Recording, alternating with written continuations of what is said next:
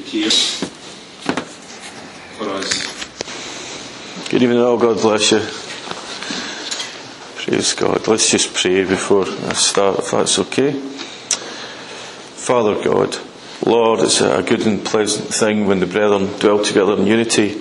And Lord, it's indeed a pleasant thing to come together to hear your word, Lord, to learn from the very throne of heaven, Lord, to learn from God Himself. We thank you, Father, that you've given us your word to instruct us, Lord, to carry us through this life. We just pray now for your blessing and what I'm about to speak. And Lord, that it would be of some use and comfort and help to those that hear it. In the name of Jesus Christ, we pray.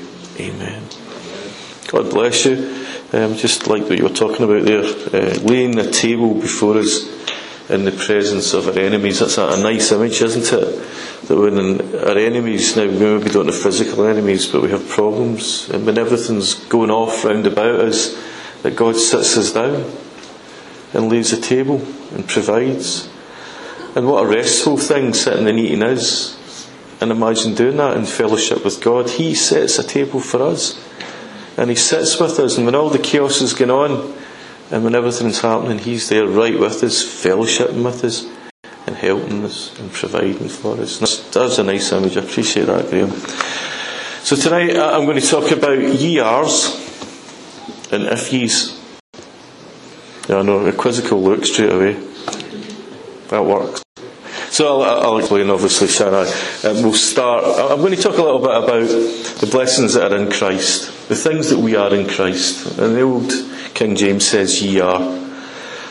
And sometimes there's an if ye. There's a thing that you have to do or be to receive that blessing. And I'll start with an example, and that hopefully will explain straight away. So, John, if you want to turn to John 13, 34, it's a very well known scripture. John 13, 34.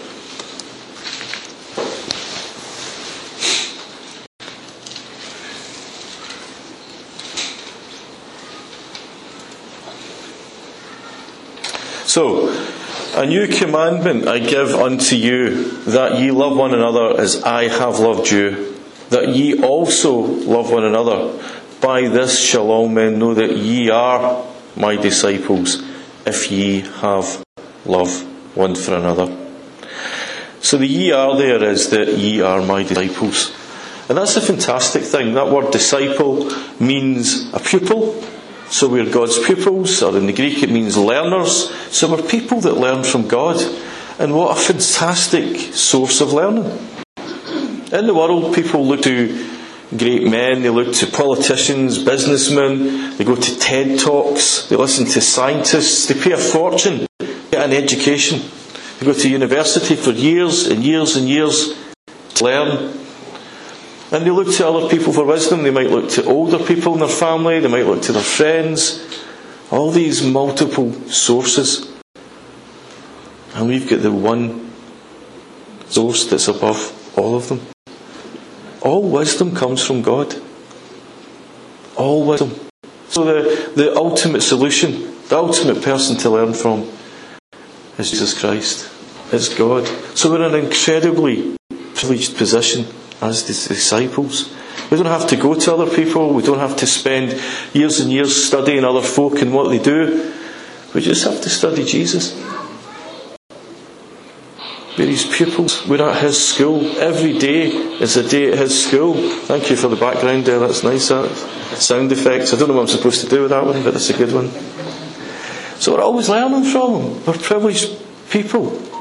It says, Ye are my disciples that people shall know, all men shall know, that ye are my disciples, if ye, and this is the if ye in this one, if ye have love one for another.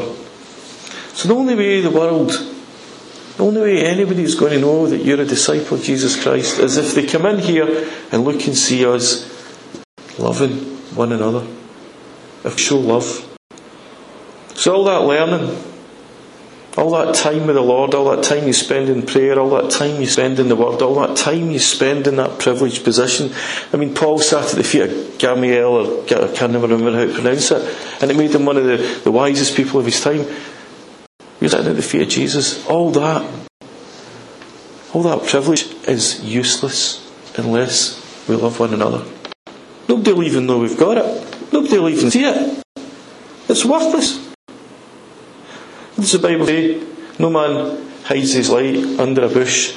A city on a hill cannot be hid. If we don't do the loving bit, no man's going to know how learned our God is. No man's going to see that. We're only really his disciples. You're only really his disciples if ye love one another. Because otherwise, you're a spent force. Nobody sees it. We can all sit in this room all the time and lock the door and talk about God and have a nice religious party and it's great and worship the Lord in the presence of God. But unless we're really loving one another, we're wasting our time. So, ye are his disciples if ye love one another. That's the outward expression of being somebody that's privileged enough to hear from God. And I think it's a wonderful place because I meet many situations in life that need wisdom. I've got a boss that's actually quite worldly wise. He's really quite clever at the politics, and I do I watch and learn from him.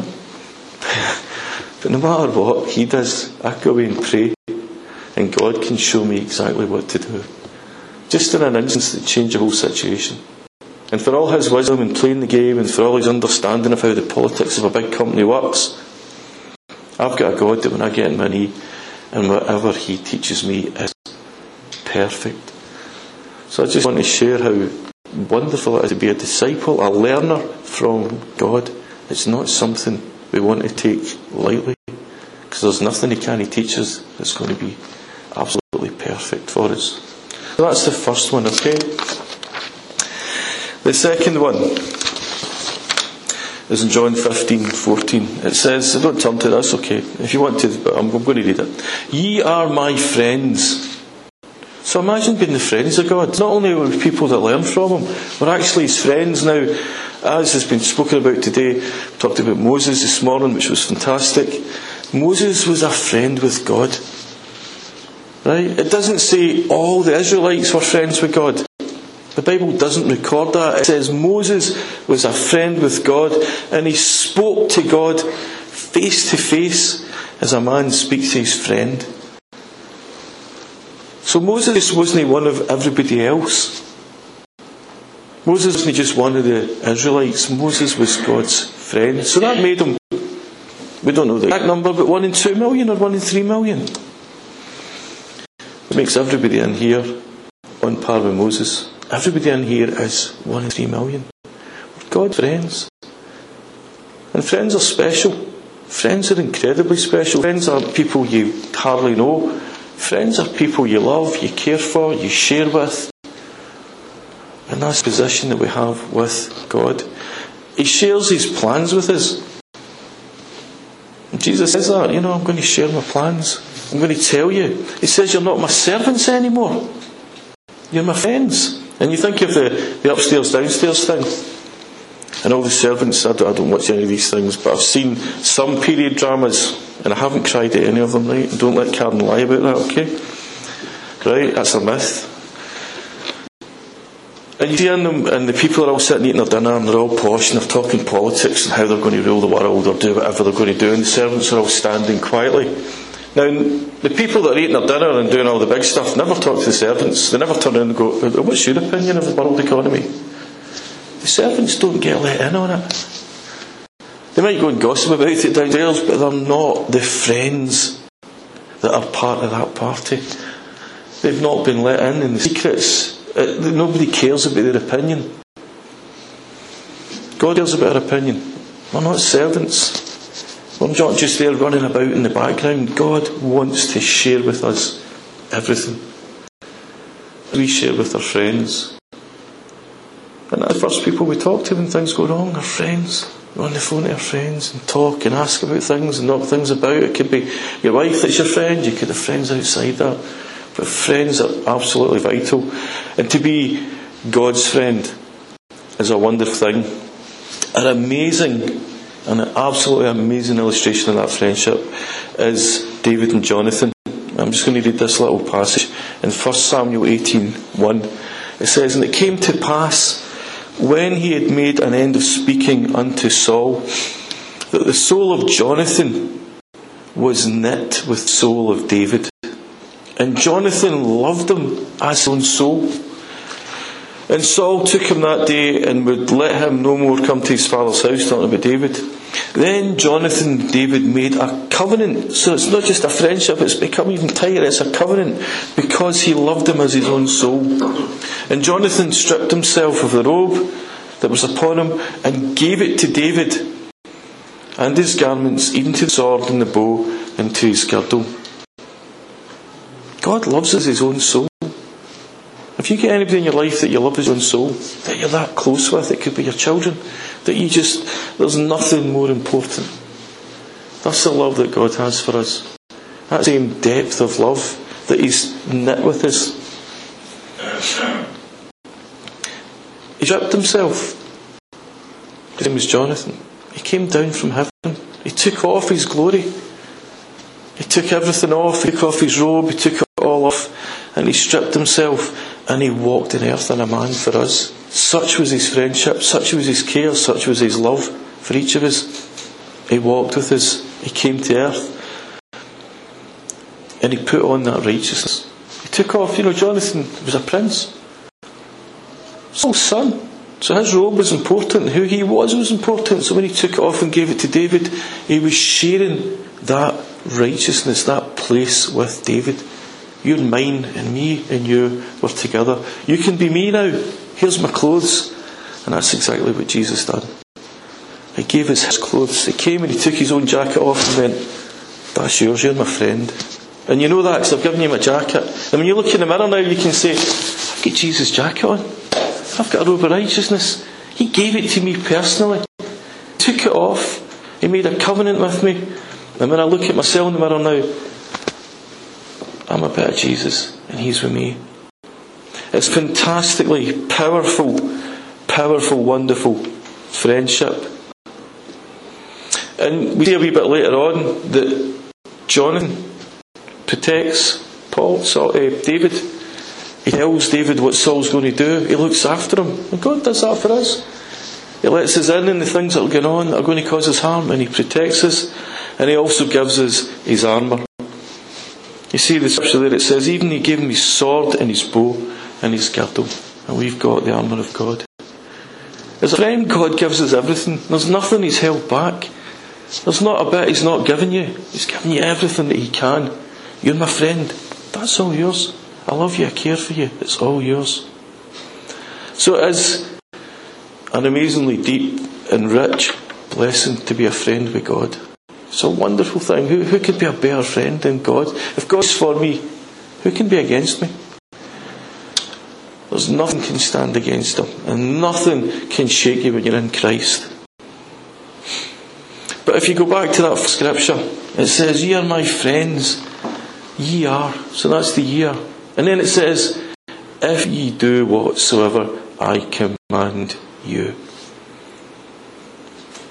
So there's, a, there's an if ye, if ye do whatsoever I command you. So we can't be his friends, just do what we want. We can't be his friends and ignore his word. We can't be his friends and ignore the rest of the church and not love one another. We can't be his friends and say, I'll just do what I want. He says, if ye do whatsoever I command you. And as friends are about, you work with each other. You don't, you're not a friend with somebody that's a thousand miles away, you've never spoken to them.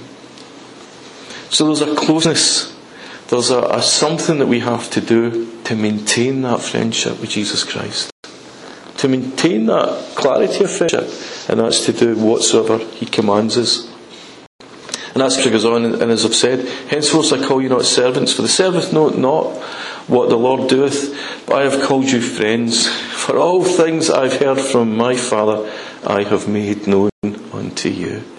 Disciples, I've told you, I've taught you. I've not held it back, you're my friends. There's nothing I'm keeping from you. But to maintain that, we need to do whatsoever He commands. So that's the next one.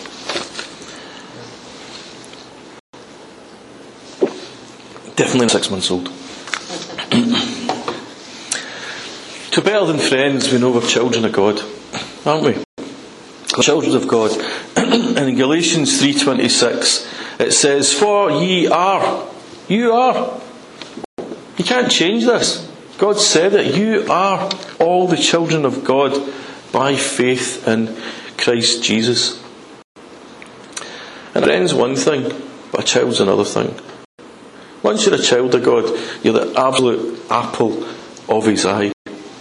How much closer and how much deeper a relationship is that between a parent and a child? Children can be annoying, we've all got them, and we've all been them. Absolutely. And that's, that's just family life. But God loves his children more, and more, and more, because he said, No, you as earthly fathers can do a good thing. How much more is that love of God? He loves us so much more than we can understand as his children. And as his kids, we've got access to his throne. You know, in the olden days when they had a king, you had to uh, make an appointment to see him. And the only way to do that, if it was up in Stirling Castle when it was King James and whatever, and you had to know somebody that knew the king, and you had to put a petition in, and you had to wait in a queue, and that queue could be months. And the further down the, the pecking order you were, like us peasants, right? Sorry if you're not a peasant, if there's any royalty here, right? I take it back, right? But you, you could wait forever and never get to see the king. He Wasn't interested? He was interested in other powerful people. He was interested in talking to the English and signing treaties and ripping off everybody he could. We're the children of the king. Any time of the day we can. Dad, Dad, I know you're busy at your throne. Have you got a wee minute? Aye, son, no problem. Boldly before his throne. Boldly, we've got no fear, we've got no condemnation. There's nothing that can stop us. I've got a wee boy that will say, Daddy, I don't want you to be angry, but can I tell you something? Uh-huh. Is there something you've done? Oh. We don't need to be afraid. He's not afraid to come to me because he knows the reaction he'll get. He knows he can be open. And we can be open with a God that's ready to hear us any time of the day, whenever we need him. He's our dad. Daddy, help us. Stephen that prays Daddy, and he doesn't come to church once. We need to pray for a new job for Stephen so he can get to church. But he prays Daddy, and I love that. Excuse me, I love that. I think it's fantastic. So we've got access. We've also got access to his nature. We're partakers to his nature. Now, unfortunately for Micah, that's true of him as well, because I'm his dad. but fortunately for me, my dad's got a better nature. And I get to be just like him. That's fantastic. Imagine getting to be just like God. Imagine growing up with a dad if you'd started and you had the perfect father and you grew up perfect and you went to school and you were just like Jesus, perfect. Well, we have that opportunity. He's given us the Holy Spirit, His nature, so that we can be just like Him. The Bible says that He gives us the power to become the sons of God. Yeah? Even to them that believe in His name. And that word power is actually authority. It's exousia, so it means you have the right to be a child of God. And if you've got a right to be his child, you have all the rights of childhood. All the rights of childhood. There's not wee bits let out, he just gives you everything. So we've got every blessing in Christ Jesus. We sit with him in heavenly places. He provides for us, and we live in his house. And as we said earlier, we eat at his table. Like David done when he was invited in at first to be with Saul. You know, a wee boy, a wee shepherd boy. And here he is, comes in and he's eating at the king's table. When we know that went wrong. But I'll tell you, God's not going to fling any scales at you. You're his child and he loves you and he cares for you. However, the Bible says, but as many as received him. To be a child of God, you've got to receive him. You've actually got to receive Christ. And that word's important. That word receive, right? Because if we receive something, we think of somebody going, Graham here, can you receive that? We said, can you just take it? And he's received it. Right? The Greek doesn't say that. The Greek actually says that you, the word receive means actively lay hold of. You have to actively lay hold of Christ to be his child. It's not a passive thing at all. It's not just a, oh, I got Jesus today. I received him. And I hear people praying that, oh, I've received Jesus. The Bible doesn't say that. It says you need to actively lay hold of. And a good example of that is in Luke 24, 28. And it's uh, the road to Emmaus. It's a story we all know. And it says, as they approached the village to which they were going, Jesus continued on as if he was going further. But they urged him strongly, stay with us. And somebody preached this, I can't remember who it was. They urged him strongly, stay with us, for it is nearly evening. The day is almost over. So he went in to stay with them. So they actively grabbed him. They actively said, stay. They didn't just receive him. They didn't come to the door and they opened. Come on in, Jesus. They said, stay with us. Now that, where it says to urge them strongly, it means to force against nature. When it says to urge them strongly, it means, Jesus, look, we really want you to stay. We need you more than anything else. Come into the house. We want to hear more. We want to hear more, Jesus. And to be his child, that's the way you need to be. A sinner's prayer, it's not just a small thing. You need to actively lay hold of Jesus Christ. We can all walk with Jesus. There's people who walk with Jesus their whole life. And I'll tell you, they'll never actively lay hold of Jesus Christ. They'll never be in a position where they have put their life in a place where all they want and all they need and all they're looking for is Jesus Christ. Everything else doesn't matter. They'll just paddle along, go to church, whatever, and they'll never actively lay hold of Christ. The sad thing about that is they'll never know they've not done it. Because they'll think they've got it. I've received Jesus, I said a prayer, I've done this, I've done that. We need to actively lay hold of Him. And that's for us as Christians. We need to ask Him to come and stay. Jesus, come and stay. I want to hear more. We need to spend that time with Him. Father, I just want time with you. Actively lay hold of Christ. And the disciples, when they done that, they got revelation, didn't they? They get went from total blindness. They didn't have a clue who they were talking to. And when they spent that time, suddenly, my goodness, they spent time with Jesus. Their eyes were opened up. And that's when we need to be with Christ, to be His disciples as well, to be His learners.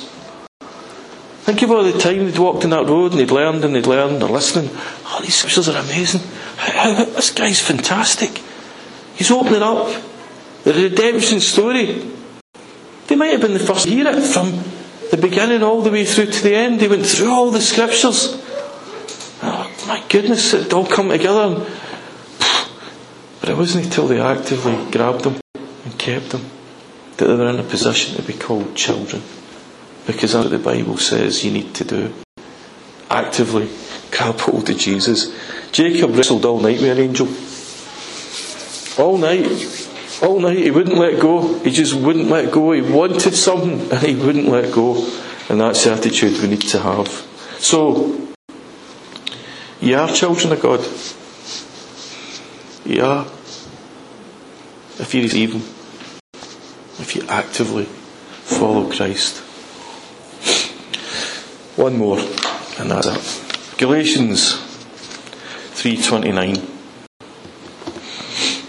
So being a, a, child, as I said, there's, there's a blessing. There's a whole lot of blessings, and this is one of them. Galatians 3.29 says, And if ye be Christ's, if ye are Christ's, if ye are Christ's, then ye are Abraham's seed and heirs according to the promise. If ye be Christ's. That's a challenge. We're all Christians. But it does say if ye. That's a challenge to everyone. You're Abraham's seed and heirs according to the promise. Heir according to the promise. Our lineage goes all the way back to before time. Abraham is your relative in faith. That's fantastic. Isaac, one of my relatives.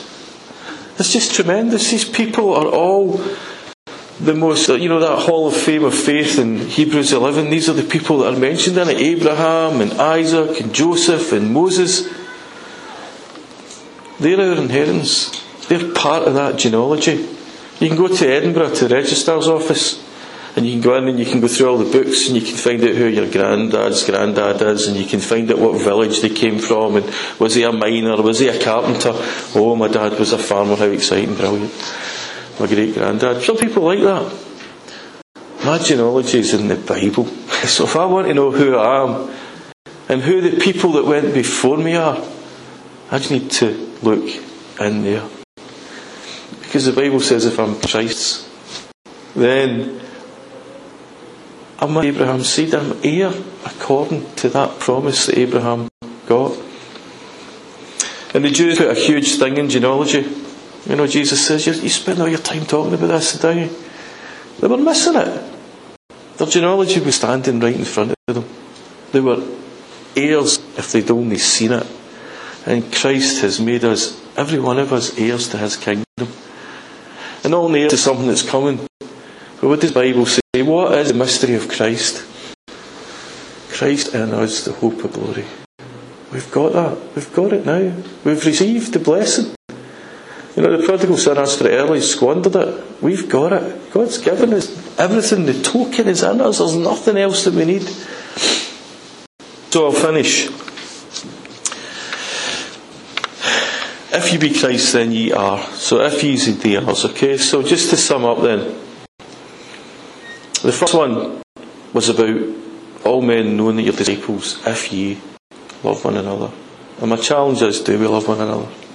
Or do we just simply say hello to one another? Do we love one another? And that's a challenge to me as well. The next one is says you can be his friends, but you've got to do whatsoever he commands. Do we do that? Are we living a life that we're doing whatever Christ commands us? Are we walking in his perfect will? Do we even know what his perfect will for us is? I mean, this morning we heard, this, you know, God's got a ministry for us all. Do we know what that is? Are we walking in it? Or are we missing the mark? Are we, are we just not sure? And have you laid hold of Him? And are you laying hold of Him? We are children. I don't think there's people here that aren't children, but are we laying hold of Christ? To achieve that blessing, to be all that we are and all that we can be in Christ. And finally, and most of us and all of us know the answer to this, are we Christ's? Do we really know that we're Christ? Are we settled so much that there's nothing could shake us from that truth that we have His inheritance in Him? You're all His children if ye. So let's. I tend not to. I don't want that to be legalistic. You know, there's stuff we've got to do for our salvation. I don't believe in legalism. I've been in a legalistic church, and it's the most horrible place in the world to be. Yeah, but there are responsibilities in Christ no a wee airy fairy gospel. It's not a wee just do what you want gospel here. And I think there's people that are mature that know what I'm saying. There's things that we need to do to press on into Jesus and receive every one of his blessings. So let's just pray. Father God, we thank you, Lord, for your word that exposes the truth, Lord, that helps us to understand where we stand and the wonderful things that we have in you, Lord, but also shows us the things that we need to do in response. We pray, Father, you forgive us for the many, many times, Lord, that we don't meet that standard. And Lord, that you help us and give us strength to be able to do so. In Jesus' name we ask. Amen.